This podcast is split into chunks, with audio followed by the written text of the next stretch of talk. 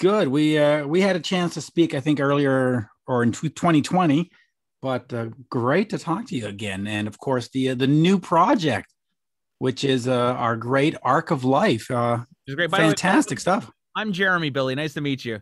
Hey man, nice to meet you. I know. Listen, I'm pull, I'm pulling a Jeremy. I'm going right into it. He taught me that. He said, "You just got to start." Yeah, just go right into it. So this new project, Arc of Life, you know, we're just looking at the credits and the guys that are playing on this, and you know, it, it, this is basically like a brand new Yes in a way.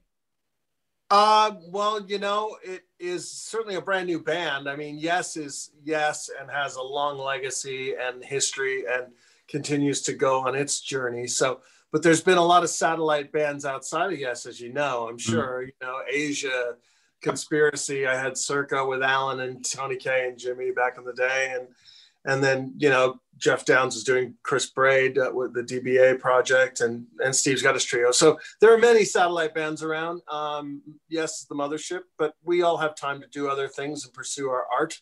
So Yes. that's what this is really. May, may I just take one second to say that DBA album because I, I interviewed Jeff last week is Yeah. fan fucking tastic. That is Well, some that is a great album, and you know, and Well, by the way, top, s- top so notch, you know, top notch musicians. I'm sorry. So yeah, Yeah. for Yeah. sure. So Arc sure. Life, the self-titled debut is coming out on February 12th via Frontiers Records. You get it wherever music is sold. The first ever single, "You Make It Real," pretty pretty good. Pretty, pretty, pretty good first put out, guys. I mean, uh, is this just a sample of what we can expect on this album? excuse me well it's uh you know it's the first point of entry if you will and it's it's simple yet it's got complexities if you look under the hood a little deeper. You know there's some things going on inside that song that uh, lend itself to that more proggy thing that we're all used to. Um, but i think that's the first good point of entry. And then the album as you get into it as a listener sort of flowers and opens up as you go and becomes even more uh, depth filled and textured and layered and, and and the songs get a bit longer. So it's it's kind of nice. I mean it's i think it's a good choice. It was the label's choice and um Damn label. know, It's always the label. it's so funny because most most most of my friends who i've given a you know taste to uh, to check out the song they all say my wife loves this song she won't stop playing it Hey, that's good though. Come on, man. How- they have to come if the wife wants to go but it's Yeah. not the other way around so much yeah, exactly. And no, to it's true. how many how many progressive bands, you know, got the chicks that are digging it? So you know, not a bad thing That's funny. Let me just quickly ask you because the, the the press release says that the whole sort of mission statement of Arc of Life is to keep the progressive rock philosophy blossoming and and keep you know pushing boundaries. How would you describe sort of the progressive rock philosophy? What does that mean? Well, uh, to me, it means uh, a genre in music that is the most freeing to express yourself in terms of art and creativity. No limitations, no boundaries. You're not uh, bound by a structure that might come with a more poppy sort of lane to be in, or um, you know, it's just a free form, almost jazz-like in its way. Except for me, you know, prog, I don't I don't judge it off of time lengths of songs and whatnot. I still want to hear a great song inside there. So I'm always trying to find some way to bring a sense of simplicity inside that complexity with the, the melodies and, and these hooks happening, but uh, they're surrounded by these very strange sort of interpretations of arranging and whatnot, you know? right, right. Yeah. You think that progressive rock musicians are some of the best in the world because of that? Because there's a Well, lot of it's, parts that you have to remember for really long portions and pieces of music. It's it's insane. yeah and it's it's uh, it's i think it's if you're looking to expand your playing and your creativity with composition and how that affects your playing it's definitely the the genre to explore because there are no limitations. So uh it, it you do find more of your better players are in prog. I mean there's so many the list is a mile long with Mm. all these great bands and, and individuals out there. But this is where they get to express all that stuff that they've been practicing forever and trying to perfect you know Well, let me ask you this. You know, why have an eight minute jam when you can pull four different pieces of a progressive rock song and potentially make four good, straightforward pop rock songs with them? Well, I mean, for me, it's a flow, and you get into writing a song with a certain mindset, and the lyrics might be expressing some particular vibe, and it just feels like it needs an instrumental section after that so you can sink into what was just said and then take you out of that into the next part and hmm. kind of almost looking at it like a movie where you have a sort of beginning middle and an end and each one is a scene inside the film. So it's just a matter of how long does this scene go before it gets boring? And, right. and is it is it entertaining you know and is it still holding your imagination the whole are time are you saying that this arc of life album is eventually going to turn into a motion picture? Mm, That'd be great. Well, I always tend to think of music as kind of, you know, a movie for your ears. Mm. So, you know, I've often said that in terms of a lot of the records I make are, you know, if you put some headphones on and just give it the time to, to just sit there in a, in a dark room or staring off into space, wherever you are, doing whatever you like to, mm. take taking you away into another place for a while. And that's something that I think the younger generation, those who are discovering what we already know as this wealth of music in the prog genre. New fans discovering it are like they're just their eyes are opening up to this other world they had no idea because they've been sort of you know brainwashed into these seven second chunks of time and sound bites and things that should be over in 10 seconds. You know what i mean? Yeah. So, yeah. yeah. Let me let me ask you this: Frontiers is known for for melodic rock. They're they're known for throwing bands together, and and a lot of those bands just exist on album. They don't go out and tour for whatever mm-hmm. reason. Is this one of these where you're just thrown together for this project and we get it out there? You do a few interviews and merci bonsoir, or does it become a band that is going to tour and then when Yes in Asia say, "Listen, no mass, we're done."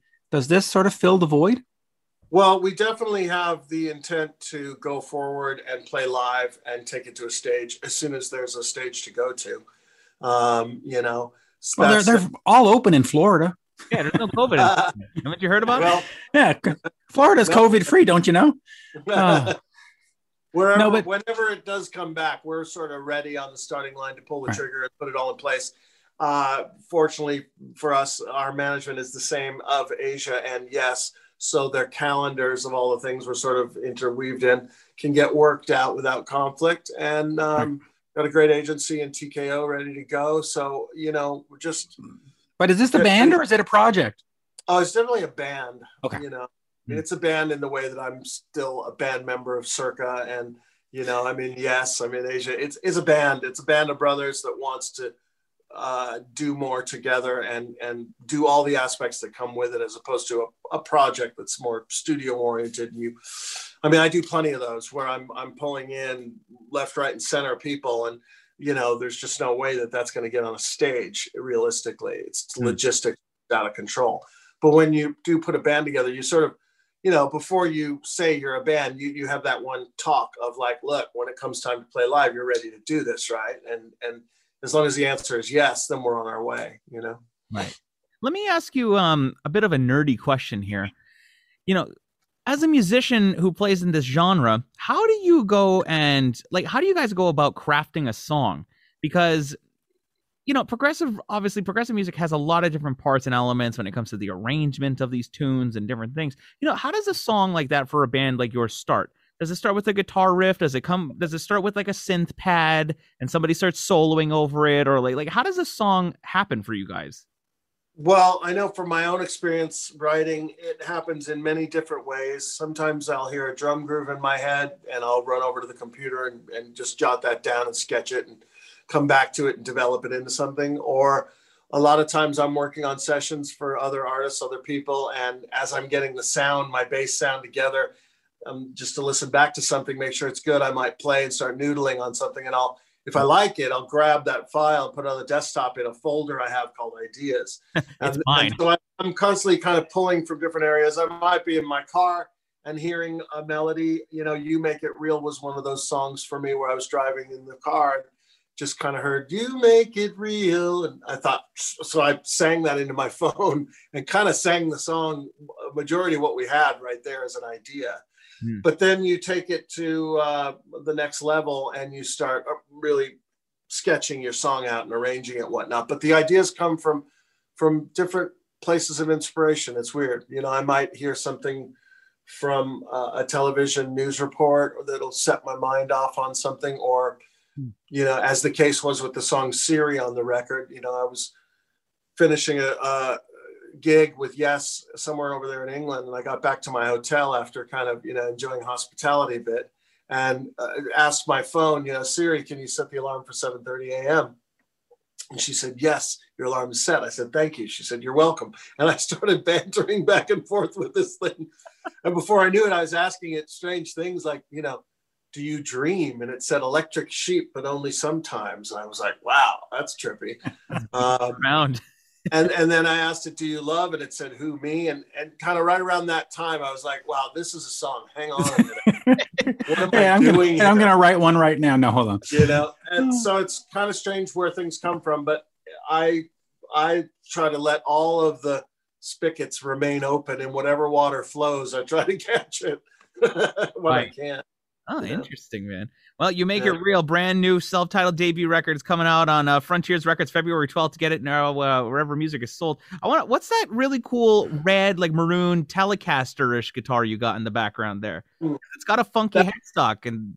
Yeah, that's my main guitar that I've played and loved forever since I started endorsing Carvin, which hmm. um, right. you know, the regime change has happened now, so it's a different story. But back in the day um, you know, uh, Chris and I both endorsed Carvin, and that that's my main telly. It's got a, a built-in VG pickup to send a synths, and you know, I have a lot of different guitars, but that's the one that's like my main.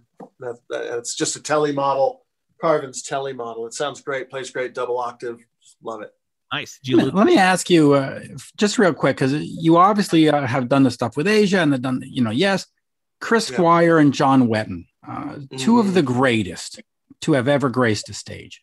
Mm. Um, what's it like for you going in there and playing their parts? Do, do, do you learn from that? You go, wow, I didn't know you could do that. And, and do, does it make you a better player? And how are they similar? How are they different?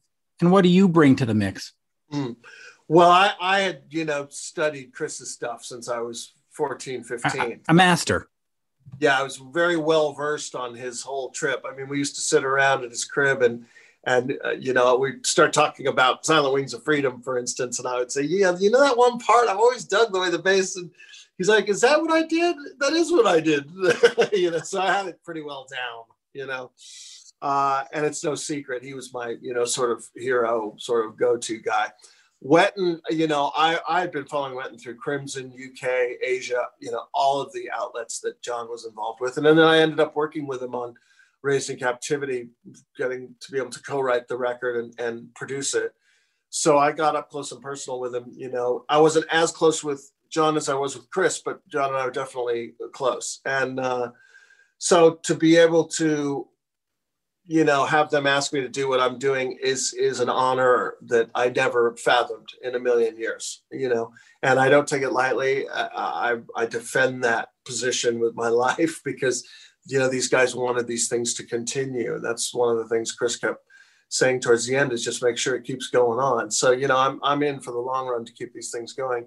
As far as the playing of each guy chris's style is completely different than john's you know but what's interesting in it is their their approach to the compositions of the parts. You know, Chris is like he's all over the map. You know, right. John, John's thing is more in a central area, but the notes themselves are pretty damn cool the way he's got them worked out. So, uh, especially a lot of that UK stuff, you know. Hey, so can't go wrong with that stuff but it is definitely a different approach. You know, it's a, it's a different approach. Um, bass is a funny thing because, you know, a lot of people who might not be able to identify the bass in a mix, they just hear music as music. Mm. They, they're, they're, sort of uh, not really getting the beauty of understanding what a, a bass, you know, like a, when Paul McCartney plays a bass line, mm. what that's doing to the song. Or know? listen, I'm going to throw out Tom Hamilton you can talk all you want about Aerosmith and say Joe Perry's this and Steven. You take out Tom Hamilton from Walk This Way, Sweet, those songs fall apart. Well, and you know, going even further and deeper into the, the who I, you know, to me, Jaco, you know what I mean? Yeah. Pastorius. And yeah. that was a funny thing with with Chris and I because you know there there was one time we were on the road and, and gigs over. We're at a bar somewhere having drinks and getting loaded, and he looks over at me. He goes, "Just admit it, I'm your favorite bass player." He says to me. and you're I like, said- yeah. I used to tell him, "You're so close," and he would look at me and go, "Jaco," right? And I'd say, "Yeah." Yeah. It's all So about Jaco. you know, bass is, a, is an interesting uh, component to that, and I've Here, always let me let me just bring it.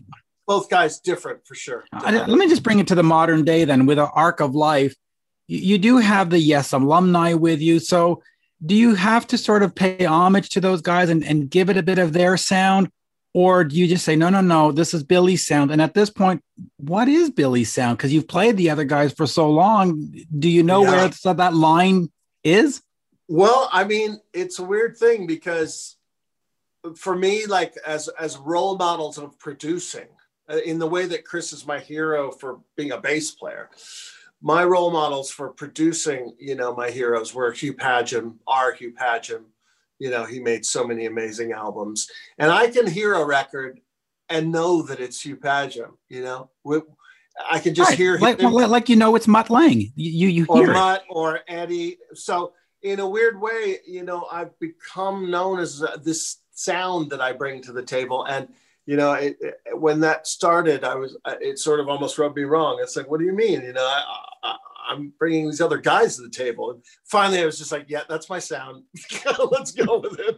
Take it or leave it. This is Billy. Yeah, the hell with it. I'll just- well, let's call it that. Um, since you're Yeah, talking I do- about I, the, the other guys though you know it's not just me doing everything so i'm i'm engineering things and hearing tone the way i hear it but that's jon davison singing and you can tell and he just sounds like a bird and you know jimmy's guitar playing is shredding i'm just kind of you know engineering it in a way where i get it into my comfort zone and i guess that does have a sound at this point you know all these years later Absolutely. Let me ask you just real quick. Uh, You and I lost a friend in common uh, not too long ago in Bob Kulick.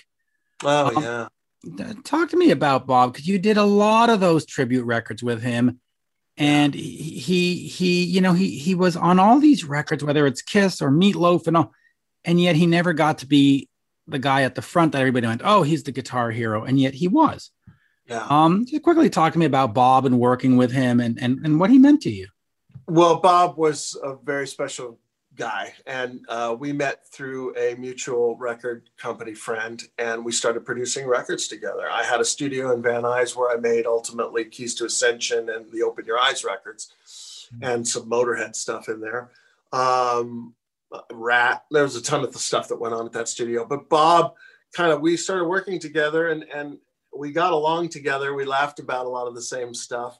I obviously an amazing guitar player, and you know, as you said, I don't think got the due that he was deserved. Um, but he certainly left a mark in terms of all the things that he's left behind to listen to. That's for sure. And you know, he was just a New York guy. You know, to know Bob was to love him. You know, he called me uh, when the, the the Yankees played the Dodgers out here. You know, and he's like, "Man, what the hell of a night last night." I'm like, "What's up?" He goes, I paid 500 bucks for two tickets to sit there. And I said, yeah, he goes, and the, you know, I'm, I'm a Yankees fan, man. So like I'm rooting. And he says, the guy turns around to me and it turns into a scene and I'm escorted out by the police. and I thought to myself, only Bob could go to a baseball game and pick a fight with all of LA. That's hilarious. Uh, I wonder if he won the fight, and B, if he was blasting "Sweet Victory" as he was being dragged out. exactly right. It's all about sweet victory. Uh, that's well, hey, just probably my that's probably my favorite thing that happened with Bob actually is that we did that SpongeBob, that silly SpongeBob Are uh, you- did you episode. play on that, or did you you worked on that with him? well, I mixed it for him. Oh. Uh, wow. Dude, Yeah. can I just say that is like the soundtrack to my childhood because what it Now, keep in mind here, uh, Jeremy's only 26, so he grew up literally Yeah. watching SpongeBob. well, you know, when my kid was growing up, SpongeBob was all the rage. You know, he's 18 now, so you know, I, and so the day that it came on, I kind of looked at him and I'm like, "You digging this?" dude, it's it's, That's Daddy. Daddy did that. it's the drum fill in there. Do do do do do. Brow. Like it's just so Right. good. Who was the drummer on that? You've got you've um I don't remember how the Uh, track. I uh, know what David Glenn Eisley. sang. David Glenn Eisley sang. Bob was on there. You mixed it. The drums could have been Yeah. programmed. Yeah, uh, they might have been. I think we got the files before files. I say files. It was tape back then. Yeah. But we, we probably got the tape before I, I saw how it was created. You know. But Yeah. funny, funny. Yeah. No, it's. I'm trying to see if I can find out who it was, but I can't see it here. Uh, Oh, no, They're probably Oh. programmed, man. They, they just sound so good. And like Uh, that's no, here it is. It says uh, Patrick Star electric drums Oh, Yeah, well, there you go. Well, yeah, Patrick Star It's from this from the TV show. It's from the TV show, of course. Perfect. Mitch is like acting like as if there was a big revelation. Oh, it was Patrick No, on the no, that's what I was doing. Uh, Yeah. Just real quick, you, you did, of course, do uh, some stuff with uh, with uh, Lemmy and, and the Motorhead guys. Uh, Mhm. just what was that experience like? Do, do they come in? Do, you know, when you produce a Motorhead track, are you actually producing it, or do you just, or does this Lemmy just go?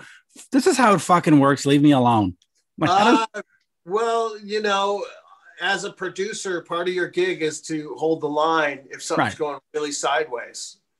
Uh, but you know, those guys knew what they were doing, and I knew what I was doing, and of course. uh, I came into that through Phil Carson, who was the president of JVC at the time, and you know, Phil gave me a great rep going in. So there was a bit of respect, obviously, that went in there, and we just kind of went in and got on with it, and came out with quite a cool track. I mean, Hellraiser's pretty ballsy in your face track, and then I we did one more uh, track with them. I think it was called Hell on Earth or something. Uh, that was a bonus track for the film, but uh, just a trip. You know, Lemmy was he was larger than life, and, and and you know he was the real deal. You know, he'd show up to the studio with a thirsty two ouncer of, of Jack Daniels with Oh, a yeah. taste of Coke in there, and off we go. All you needed. All you needed. Well, listen, uh, th- there was one time in Montreal where I was his driver and I had to drive him around to the gig in the hotel, and he had two 40 ounces of vodka. And by the end of the night, but before the show started, he finished the one in the right hand. And by the end of the night, he finished. And he was perfectly sober. He was perfectly straight. He played the gig. And I was just sitting there going, that would have Well, killed the- half of us here. What the fuck? the most interesting thing I found was is that his knowledge of World War II stuff, because he was like a World War II historian. Total buff. Yeah. And I mean, for as many of those Jack Daniels or whatever he'd have in his hand, he could tell you, you know, who died in 1944 at Anzio. You know what I mean? It was, it was pretty, pretty interesting to sit around and talk with him about that stuff. Yeah, I remember watching that doc in his apartment just full of like Nazi memorabilia and stuff. And I'm like, this dude was obsessed with it, you know? Well, he once showed up at my place, real excited to show me a Hitler Youth knife and put it on the console. And I said, "Dude, I'm Jewish. If you don't mind, could you get that thing the fuck out of here?" oh my god. Imagine he just showed up in full Hitler regalia, like cosplay. right? That would have been funny. Oh, Billy, let me ask you this just real quick before we, you know, have to wrap up. Since you're a producer and everything, and you know, you, you'd be a good person to ask this. Do you think that modern mastering of music is shit? With the brick Mm. wall limiter and compression and mastered for iTunes and everything. Do you think Well, well, the mastered for iTunes is a, is is just awful. well yeah. but- well, I, I think that you know what I learned early on in my career was how important mastering is, and how important the mastering guy is, and your relationship with him, and yeah. And so in my career, I've been fortunate enough that, you know, um, Joe Gastwirt was the guy that I would go to for forever. And Joe, you know, was all about keeping those dynamics at the rate of not being as hot of a CD and all that stuff. Um, and then uh, I began working with Maor Appelbaum, who has that same concept of keeping the dynamics pure and true. Maor So is the problem is, terrific.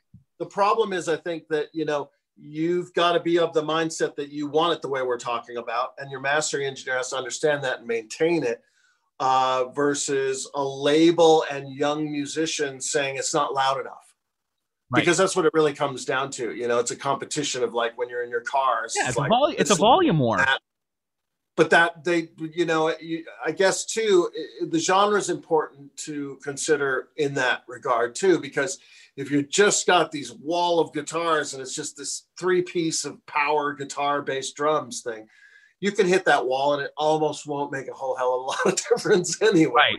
but if you're talking about you know Awaken, for instance, and you're trying to maintain this thing, then you have to err a little under that line and work in the dynamics and let the listener just turn it up a little bit. You know, that's what I always used to say. It's like just turn it up. Yeah. Well, You know? I, I heard a funny story from the late great Mike Shipley, and he was working on a record with Mutt Lange for a band called Maroon Five, and so they finished. They spent like you know three or four weeks just mixing the mixing the stuff, and they sent it off to mastering. And some lackey at the label just ended up doing the mastering, and when they got it back, they were like, "This is disgraceful." Like, well, it's funny how that step, it's not funny, it's dangerous how that step can just destroy all of your hard work. yeah. So is why it's you got to have a trust, you know, and and Maor again, you know, is like I've got such a trust with him now that you know he'll bug me to listen to make sure it's okay. I'm like, dude, I spent six months working on the record. I'm sure it's okay. I don't it, need to you know? to it again. and then it just goes off to the mastering guy in the in the studio, and it's just like, oh, let's just wipe out all of their bottom end. They spent like months crafting. Exactly. It's a dangerous proposition. And you know, the thing is just like everything is about recording. I mean, you know, recording used to be sort of an art form that you had to learn and really respect and understand to get the best of. Yeah. Now it's kind of like just wing it, go for it. So in, in the same regard, everyone is a mastering engineer by proxy because you can buy these mastering programs, but they an L one on the master bus, you're done. So you know i've always gone elsewhere because you know i know what a critical step that is and how important it is and, and Yeah. what that means to the whole project Yeah, yeah. And, and it's a shame that remastering now has just basically meant we're putting out the CD again, but just really loud. yeah yeah like, but that's not I mean, I remastering. listen, I listen to everything I want to listen to from that first generation that was what they wanted, when they wanted it, in that technology field, working inside that parent. You know what I mean? That's how I like to listen to the stuff I like to listen to. Oh, that's it. You know, and like Yeah. like you said, you can always just turn it up. Exactly. Just turn it up. and it's not a lot, but it, it, it gives you the dynamic. You know, that's where else are you going to get that dynamic from? You know? Well, you're gonna be able to turn up all the dynamics of Arc of Life, their new album. You make it real, February 12th. Go pick it up, everybody. It's gonna be awesome. There you go. Thank you Yeah. for having me, man. This has been fun time. So, Thank you, Billy. Always, always a pleasure. Yeah, this was a fun sir. conversation. I enjoyed this. right on, man. Well, we'll see you out when we get out on the road once there's a road to be on. Yes, and and and and and keep in mind that he plays with Jay Schellen, who of course was in Hurricane. So that Yes, is a was. great that is a He- great thing right there. He had the hair to prove it. That's right. That's right. Great, great band. I mean, hey, uh, It- Kelly it Hansen went on to. He had enough hair back then for the whole band right now. We could spread it around and be okay. I'll take some. I'll take some. I could take some too, actually. Jeez. Yeah. Shit. That's funny. Merci beaucoup, Billy. Absolute pleasure. Thank you so All right, much. See you guys. Yeah. Cheers. Great to meet you. Later, guys. Cheers.